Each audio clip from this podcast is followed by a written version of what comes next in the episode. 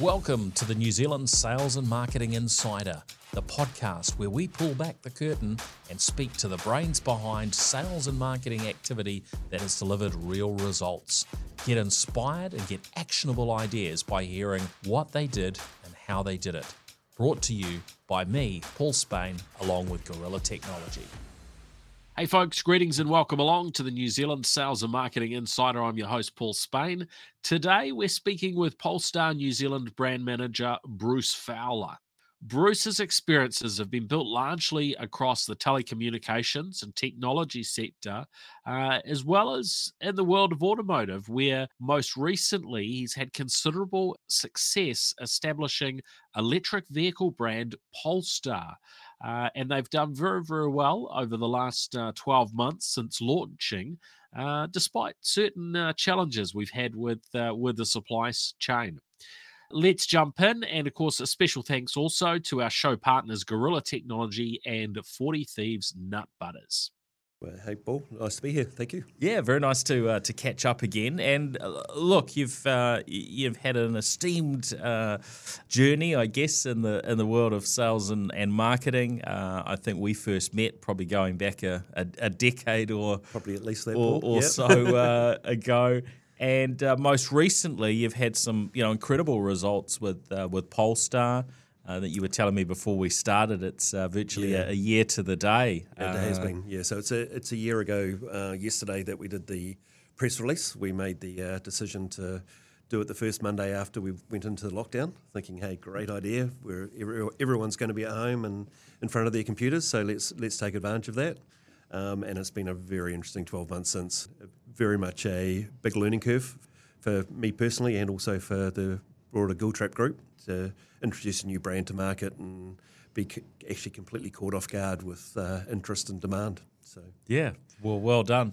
Well, let's ro- let's roll back to, to the early days. How did your how did your career start out? What were you, what were you doing at the beginning? Were you always uh, no, you know uh, somebody that uh, sold? Well, no. Well, you could probably say yes. Like my parents actually opened a, their own motor vehicle dealership in Morrinsville in their early 20s. So I've been around the industry my whole life.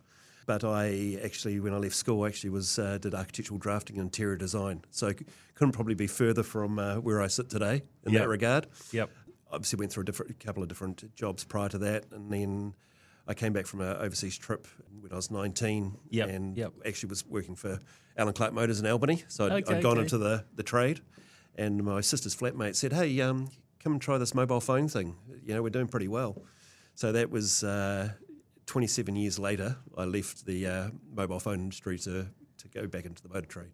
Yeah, well, it was certainly that sort of side of of um, things where, where, where we met, and I mean, you, are certainly well well known uh, name within uh, within the sector. So, what were what were those early uh, days like of, of being involved with you know essentially a, a whole new product category, you know, I remember getting hands on uh, uh, phones, yeah, you know, reasonably early on before it was sort of a, a mainstream thing to to own a, a cell phone. In fact, I, I think um, it was it was common to be called a yuppie was the term uh, back in the days if you carried a phone. I'm not sure I quite uh, fitted that category myself, um, or that's yeah. how that's how I recall it. Sort, it, sort of went with the with the uh, three series BMW, I think, at yeah, the time. Yeah. Um, I, it was actually really interesting, like to jump into a, a relatively new industry. Um, again, something that was you know top of mind with everyone, but extremely expensive back in the day. So mm, you know mm. we were selling products that the prices that we see for the high end phones were bare bones basic. Everything was billed. It was very expensive to own, so it was very much a prestigious product. Um, but yeah, we worked through that, and I, I suppose the biggest change that I uh, came across was opened a Bell South dealership in Rotorua in 1996. So uh, made the jump from the telecom side. The business case was definitely a lot uh, more attractive for going up to Bell South and to telecom. Um, but yeah, we opened a, a, business in Rotorua, and at the time there was two Bell South cell sites. So um, wow, going out from working for you know, local business out on your own, again into an unknown area, unknown um, location. But uh, we developed a pretty strong business down in Rotorua. Probably the highlight of that was the transition from Bell South to Vodafone under the guidance of Grahame Maher. It was a phenomenal ride, you know, but you know, I'm fortunate to have been involved in some of the, probably the game changing things. You know, introduction of prepay mobile into New Zealand, you know, GSM, Vodafone, and everything that went along with it.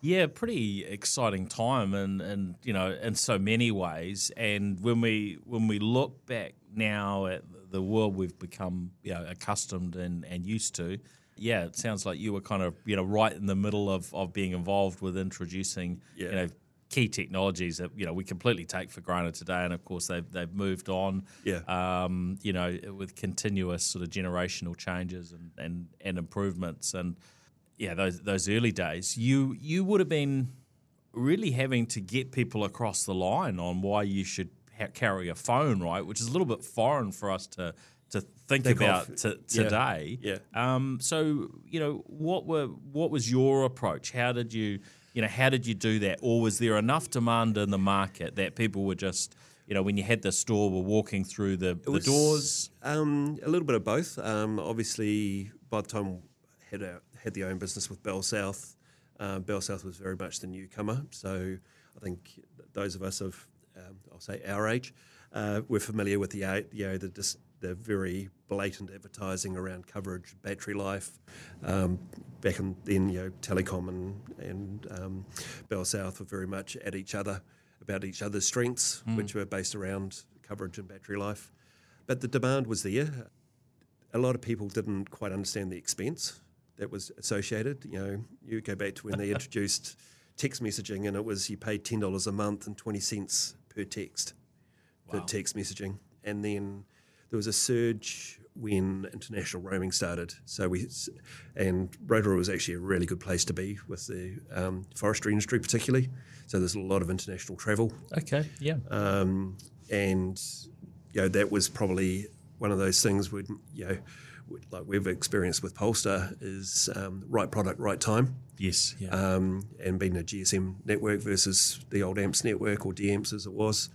Um, it definitely, we had customers coming in that had done the homework. They travelled internationally. They knew they could use one phone here and overseas. and in other countries. Yeah. yeah, yeah, yeah. I still remember there was a very futuristic TV program uh, back in those days called Beyond 2000, which of course we're well beyond now, right? um, they highlighted the things that were coming in the future or, or were, were just coming through.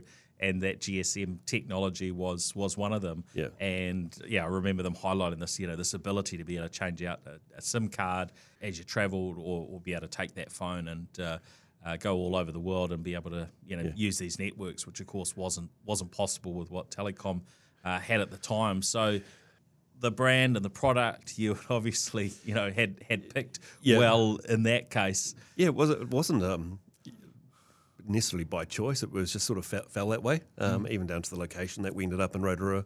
Our first, first choice was go to Tauranga, but uh, someone had got in there just a couple of weeks before us. Um, so, and then um, after that, after building the business up for four years, it was time to either grow considerably or as part of what was put in front of us was an opportunity to move back to Auckland and be part of the Vodafone team. Okay, great. So um, decided it was Auckland was probably a, a nicer place to be. Well, not nicer, but more more opportunity for us Yeah. um, without having to risk a whole heap of capital. So then joined the Vodafone team, and uh, that ended up being again uh, over the, my time there. I worked in uh, sales, product, marketing, and even technology for a while. So, um, and again involved in some really you know interesting projects.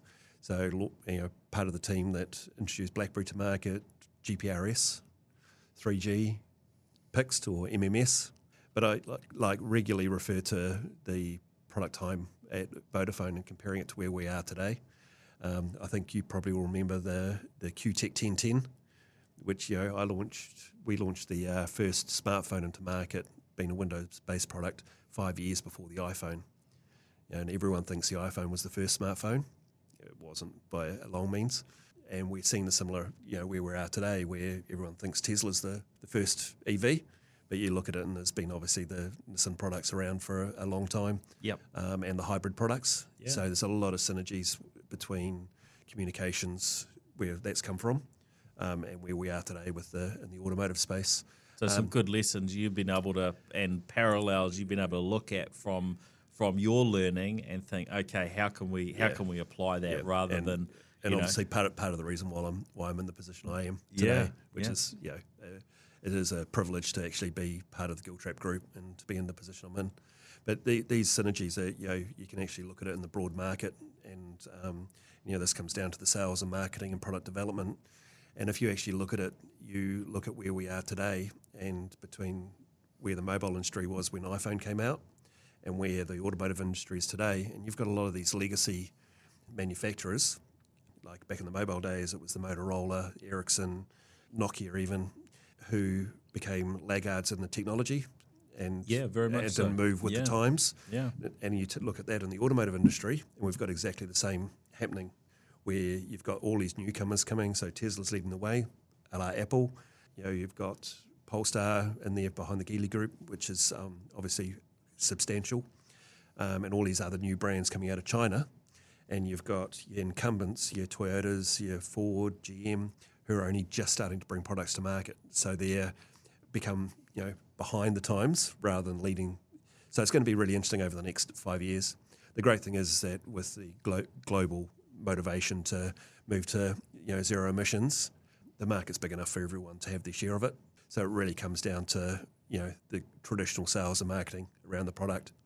You know, Yeah. making sure you do things right the first time Yep. Yep. which um, I'll be first to admit we have been challenged with Polestar. You know, lots of learnings in the last 12 months. I signed on to the original business plan was that we were going to do 120 cars in the first year. And we had obviously the whole business plan was based around that with resourcing locations. Um, and all of a sudden we'd sort of pre sold that sort of number. and we were still in lockdown. yeah. Yeah. So it was um, to scale up, and our biggest challenge is, you know, for Polestar New Zealand, but also the group's been able to actually keep up with that demand. And there's a you know good old saying: if it ain't broke, don't fix it, um, or don't try and change it. Um, we've had to put lots of band aids on on stuff just to try and keep up. Uh, we're now finally there. I think we've we've got a really good future ahead. Understanding customers, which is is good timing as well. Yeah, look that that time in the in the telecommunications world and, and how fast paced that was, you know, must have certainly helped.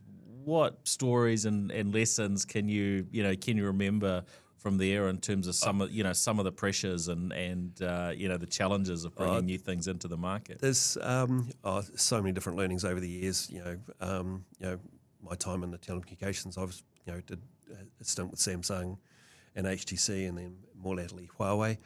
Um, the probably that some of the learnings is uh, when you're working for a large multinational corporate is local market dynamics versus you know we sit in the Asia Pacific region, so Yes. even though we sit in Asia Pacific, we're much more like the European market. So trying to get them to understand local market requirements um, and timeframes was always a always a big challenge. Um, you know, I've got some you know, pearler stories going, going way back as far as you know the good old sales never judge a customer. You, you just don't know who's who's walking in the door. You don't, do you? You know, when we Yeah. were at Rotorua, you know, one day we'd have the the chapter head of one of the local gangs in, and the next day we'd have the CEO of Lockwood Homes. So you, you really can't change, you know, judge anyone, and that doesn't change today. Which is a good lesson for life too, isn't it? You Yeah. know, of just of Yeah. just treating people right, isn't Yeah. it? But when you're even more so when when you're selling, you make those sort of assumptions. And then there's some other learnings like, um, you know, Grahame when he was um, managing director of Vodafone. Um, yeah, I'll never forget the time we were sitting in a project meeting for bringing um, MMS to market. And um, we we're sitting there and everything was ready to go. Like we'd done all the testing, as you can imagine how long that had been underway. And the only thing that hadn't been resolved was the billing platform Ouch. That's which probably quite important. Quite important, and we were, you know, we were sitting there debating, you know, what do we do? You know, how do we do this? And Grahame came in for a, his normal, you know, catch up, and he goes, "Hey guys, great launch promotion. It's free for the first six months, and then we'll work it out. You've got six months to sort out the billing." and away we went. Brilliant, So, um, and that's just it, you know, part of you know, whilst Grahame was, you know, from Australia, part of the probably the Kiwi psyche around stuff. It's like we can do this. Yeah, we'll just go ahead and we'll make sure you know things happen in, in time. So So that yeah, that need to get creative when things are moving quickly. You don't really have any other choice. It's also you know similar around. Uh, uh, around budgets, I'm trying to remember the the famous uh, Sir Ernest Rutherford, uh, you know, quote, but you know, uh, along the lines of, well, when you know, when when there isn't the the money to apply, then you actually need to think. Yeah, you know, yeah, and, and, there's also you know. Um, you know, when is the right time to spend money, and where's the, the right right place to spend money? Mm. Um, it's been the last 12 months with Polestar has been actually quite uh, an education in its own right that we actually haven't spent anywhere near what we would potentially had budgeted. Um, and it's, you know, it's a good old saying, right product, right time. Most of what we've generated is just from search. So we've had our Google AdWords running, uh, but we've done very little traditional marketing mm. to the point. So we're very fortunate with right product, right time. But now things are, are tapering off, and it's now, now we need to start looking. And there's going to be a lot more competition in the in the market, isn't there? And, yeah. And I guess you know, sort of you know, comparing that to sort of telco world where you know there had, had weren't you know uh, certainly. Um, for for a long time there, there were only you know two mobile networks. You know now we've now we've got three, but you know that quite a different sort of dynamic. Yeah, and it's um, it's really interesting when you you know bring that up. Like we you know, we used to invest um, without, you know, when with the, in the vendor land with the operators, a flagship product launch, we'd be investing millions of dollars, um, you know, to launch a product into market through incentives and, you know, owning advertising space and, and everything. Um, and you turn around now with a, you know, family-owned business in New Zealand that's we're an, you know an importer agent uh, with you know we're missing several zeros off that sort of budget. But the challenge you face isn't actually that different. It's just how big you're going to go. You know, end of the day, it's all in the detail and, and in the execution. And seeing how, from a multinational perspective, how the difference between Korean, Taiwanese, um, Chinese. Chinese, and now the Swedes operate. Um, I'm, yeah, I'd have to say probably the Swedes have um, have probably seen a benchmark as far as as preparation and organisation and you know making sure it's done right. Yeah, it's uh, it's re- really interesting because I you know I don't think as New Zealanders we have a, you know a, a, lot of probably examples of Swedish businesses that we you know yeah, that we well, tend to work with. So you know you've you've probably had an experience uh, there. Um, that's reasonably un, you know un, uncommon in, yeah. in New Zealand. Yeah, well, we still everyone's still waiting in anticipation for the iconic Swedish brand being IKEA to come to market. yeah. um, but you know, everyone knows you know the, the, the, Swedes are known for the, the cleanliness and the directness. Um, they've been inc- incredible to work with as far as support. Um, nothing's been a challenge. Like right, you know, you're part of the initial press launch that we did, where we had you know executive team 7:30 a.m. in the morning their time, driven through snow to to do a Q and A session with our local media, um, and we've just experienced that, you know, week in week out uh, with the Swedes around the support, um, and yeah, it's it's been a really good learning as far as you've got everything sorted and packaged, um, and from a marketing perspective, they've they basically they create the content for us and that we then localize. So now with the technology, obviously it's a lot easier than I can remember. You know, going back to some of the early Samsung product launches, we'd the global announcement would be made, and we'd start downloading when it was released to us, and uh, a day later we'd finish downloading the assets. And now, obviously, it's a lot quicker with all technology and stuff.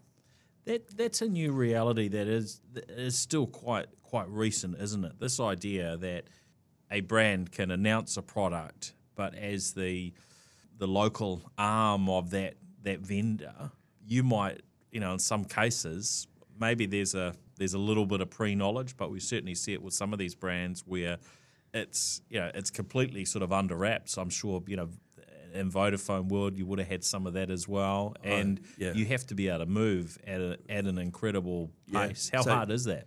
I, I guess it's something you learn over over the years. yeah, to to you know what you, what to expect, um, and you can plan your execution around it. Um, but then it's making sure you've got all your your partners, advertising partners, everyone all lined up. That when you actually do get the official content, that it's available and shared as quickly as possible.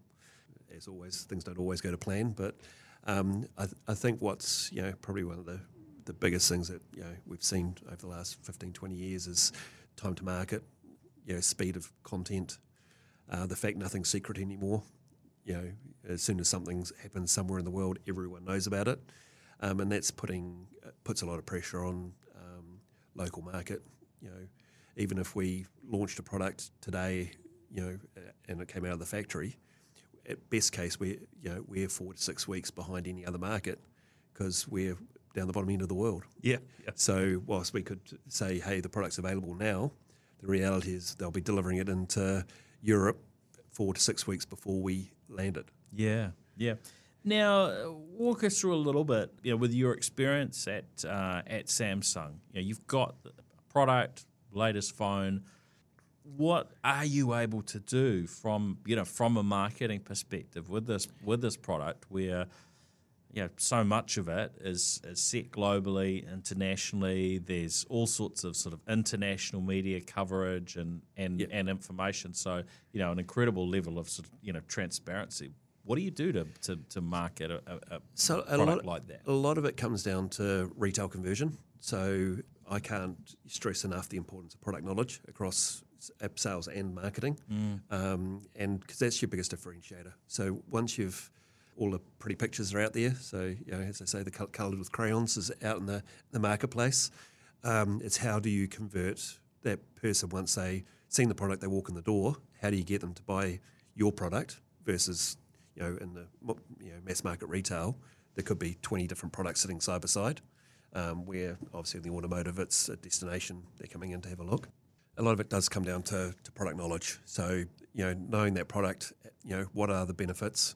um, but also keeping it simple. So the good old KSPs, what makes this product better than the, the competitors, but relevant to the customer. So the good old understanding your customer, finding out the, the needs, and that translates obviously not in, just in a sales perspective, but into marketing. So you, uh, once you start to localize it, you look at your local market demographics, what appeals to Kiwis versus Australians versus Swedes versus whoever, because uh, we are different down here and you just work work through you know how do you target that that audience. So that comes through in online advertising, in anything that you're you're putting out there, and then because you're so reliant with a consumer you know product like a Samsung smartphone, you're so reliant on the re, the retail uh, channel, which I, I imagine is yep. is largely you know 2degrees, Spark, Vodafone yep. Uh, as as kind of the, the arms and legs sort of representing your your brand.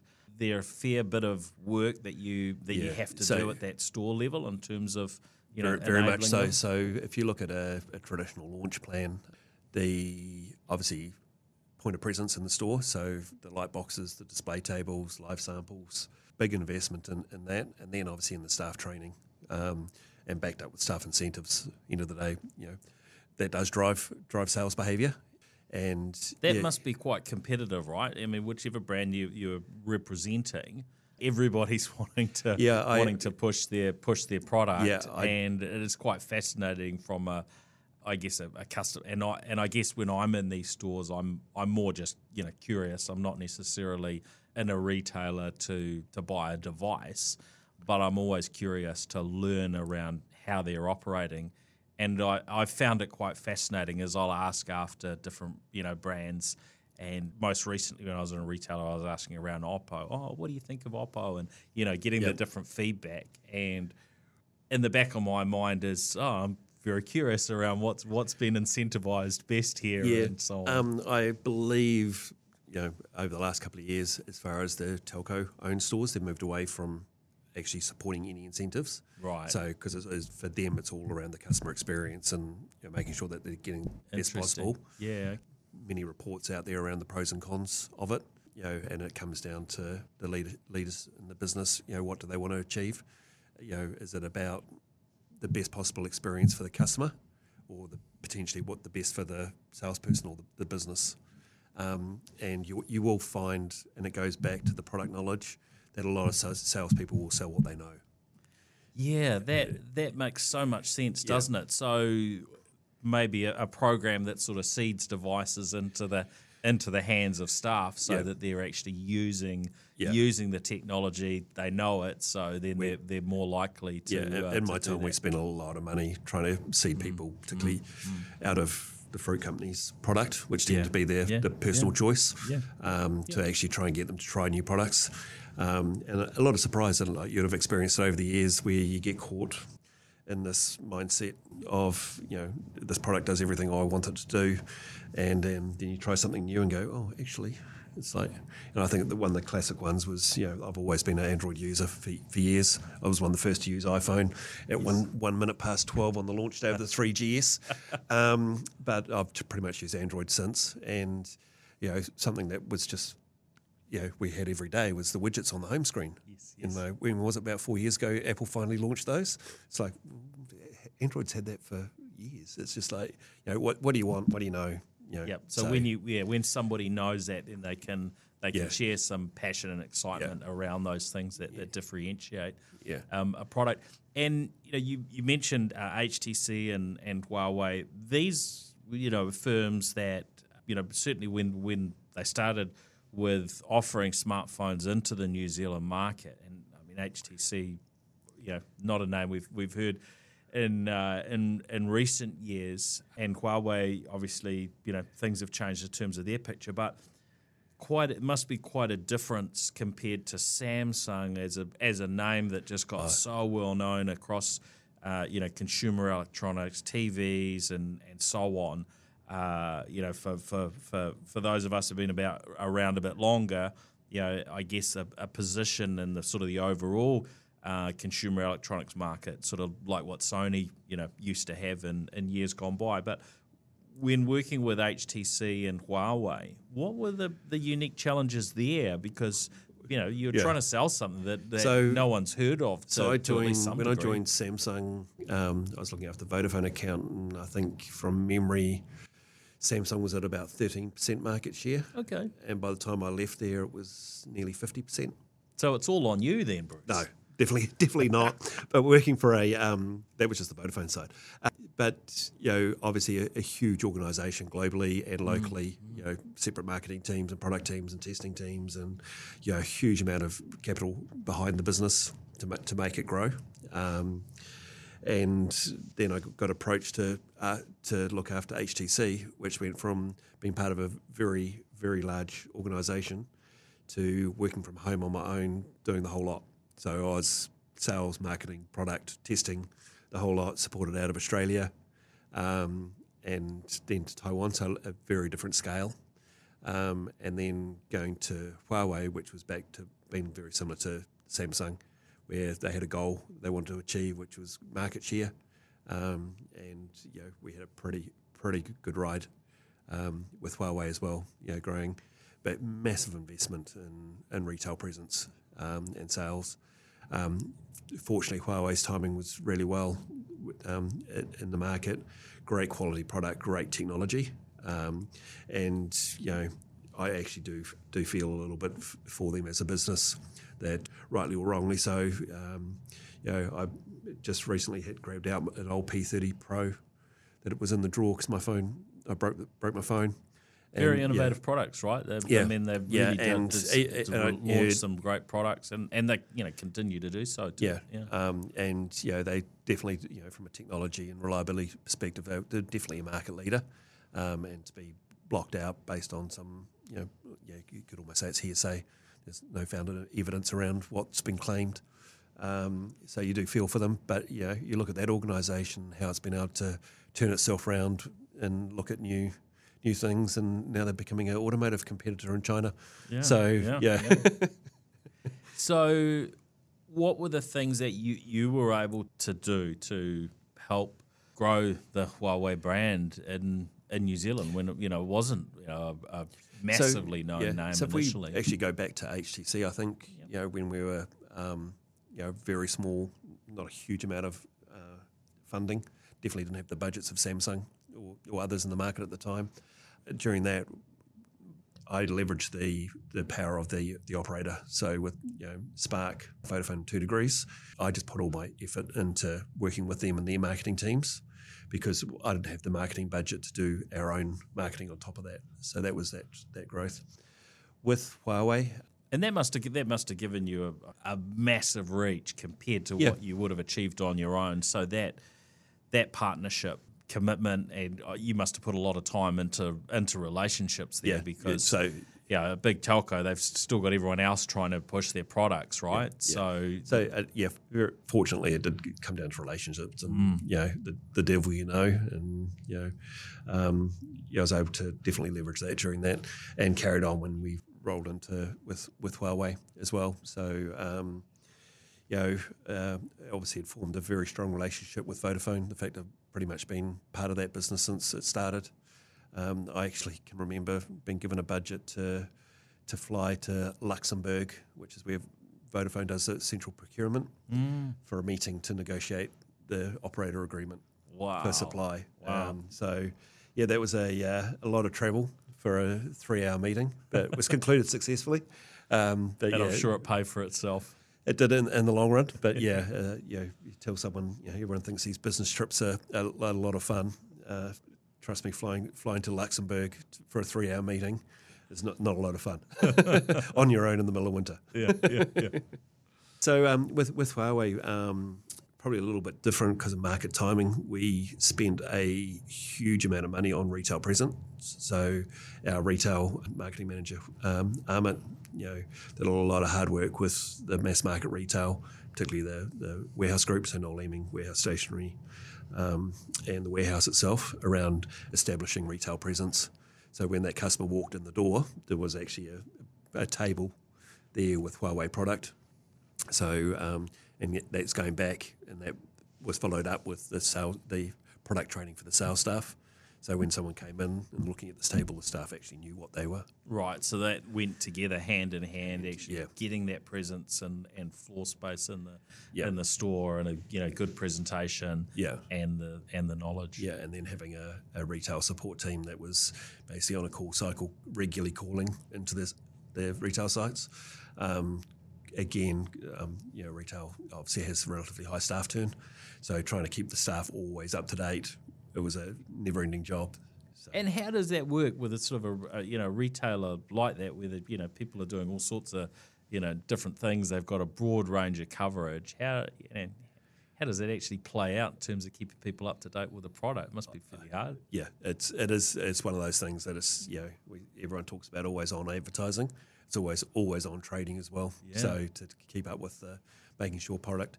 Um, again, but now obviously things have changed with online technology. So if you look at us today for for Polestar, um, everything we training's all done through online modules, um, and you know it's very different. You know, and webinars. yeah, yeah.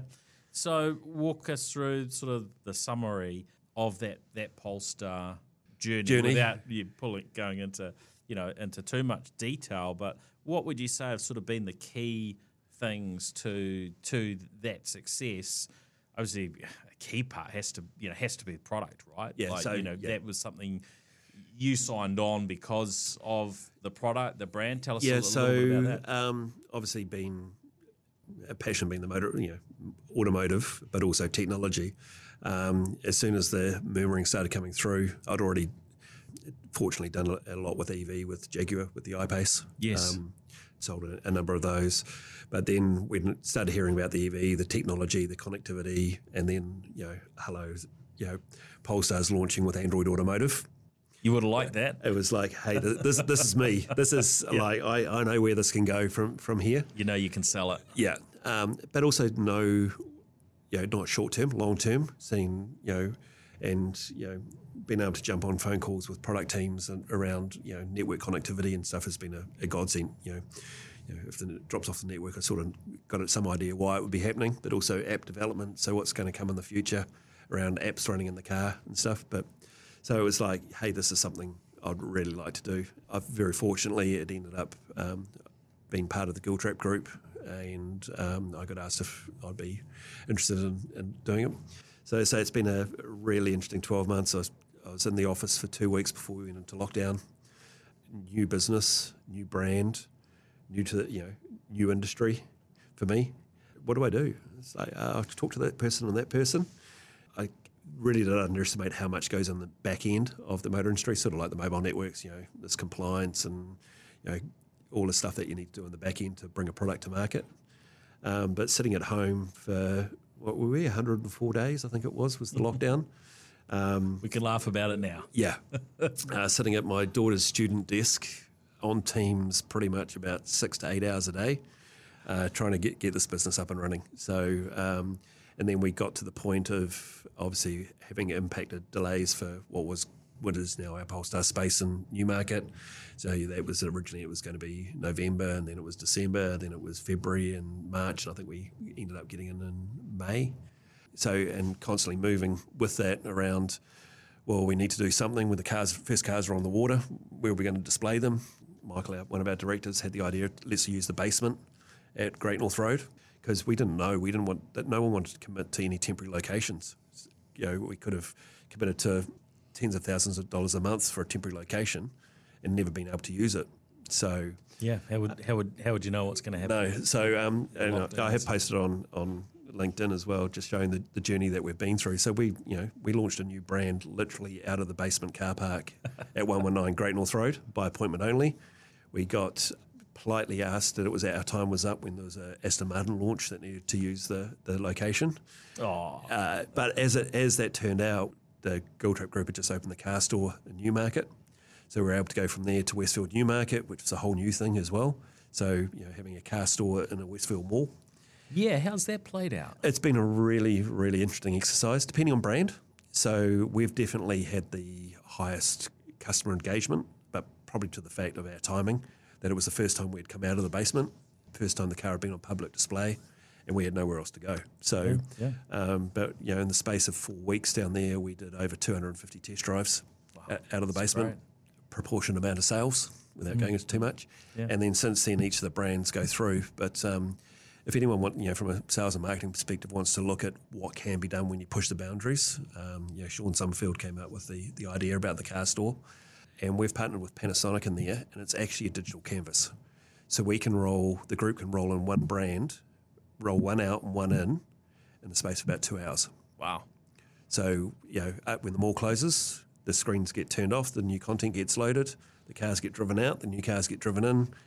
She's up and running, and it, it's a full brand change. That's brilliant. So it's absolutely great amazing. technology. Yeah, yeah. But um, obviously, Panasonic's been a great partner with that. You know, we've got two eight meter long video walls, uh, centralized content, so it's it's worked incredibly well. So whether it's just a, a brand positioning, um, but as you've seen, we've had some of the, the, most awesome brands and cars on there. Mm. We'll see if it continues at the stage. It's only to the end of the year that we've we've got that location. So. Yeah. Oh, that, that that's exciting. Now, before we before we wrap up, a uh, question that we that we like to ask uh, is if you could share with listeners, um, you know, one tip, one piece of advice that they could take away and you know action tomorrow. What would that be? I'll, I'll split into two know your customers and know your product is probably the, the two biggest things. And to a certain degree, I'd probably say challenged on this quite regularly. But knowing your product is how you can differentiate yourself from the guy next door. So if there's two products in the market that are similar, if you know your product just that little bit more, that's probably going to be the success to your business. And you can t- take that product knowledge and make a unique marketing message out of it everyone talks about the KSPs, you know, the three to five you know key selling points of a product. You really, if you say if you really know your product, you can turn that into a really strong marketing message as well. And these days, with the internet, of course, people go online and research all sorts of stuff, but they still have questions, right? So yep. yeah, I don't. I, we've actually seen a, a, lot of direct sales. Um, out of town with people not even test driving the car. They've watched the reviews online and seen comparisons and gone, "Hey, it's a good car. I'll, I'll just take it." But I think I think we're at a, pla- a point where the sort of market's plateauing around online and bricks and mortar. We've seen a huge increase in the click and collect to the point where people will go in to store to look at a product, they'll go home and buy it, then they'll go back to pick it up. And that a lot of it comes down to the personality in the store of the salespeople. If they don't gel with someone, they potentially don't like to be pressured into to sale. They like to make their own decision in their own time. Yeah, very important to to recognise uh, the right approach and and I think that aspect that sales has changed, yeah. right? Like yeah. we we are in a whole different world. I mean, uh, I just can't imagine we certainly going back sort of 10, 20 years ago to someone said, "Oh, you'll be you'll go online and you'll order a vehicle that you might have never even test driven." Uh, you know, that just sounds so foreign, but this is the reality, reality, we're in. But also, um, Polestar's grown its its customer interaction. It is a digital first business. We're one of the first that we're an importer market, so we don't have the full you know end to end digital customer experience because of lots of legal and privacy issues around that when they're based out of Sweden. So we're one of the first what they call destination locations, but the concept is um, very different to tr- traditional motor business. So um, none of my staff sit in the showroom, or space as we call it. So we're all out the back, and we can see customers when they walk in, so we go out and greet them. Uh, customers are free to walk around. It's very laid back. The staff are all dressed casually, so there is a uniform, but it's very casual, very relaxed, very transparent, and it seems to be working really, really well for us. Well, congratulations. Thanks, uh, you really have had some great success with yeah. Polestar. So, all the best. Uh, thank you. Thank you very much, Bruce Fowler. Thank you, Paul. All right. Well, thanks everyone for listening in, and we will catch you on the next episode of the NZ Sales and Marketing Insider podcast. Cheers. Thanks for listening in to this episode of the New Zealand Sales and Marketing Insider. If you enjoyed it, you can follow the podcast on Apple Podcasts, Spotify, or your favourite app for fortnightly episodes. For other great New Zealand podcasts such as New Zealand Everyday Investor, NZ Business Podcast, This Climate Business, and more, head across to podcasts.nz. And if it's technology expertise you're after for a small to medium organisation, then make your way to gorillatechnology.com. And special thanks to our friends at 40 Thieves Nut Butters. Listeners to the show can get a 20% discount when purchasing online. Just go to 40thieves.co.nz and use the promo code INSIDER20. See you next time.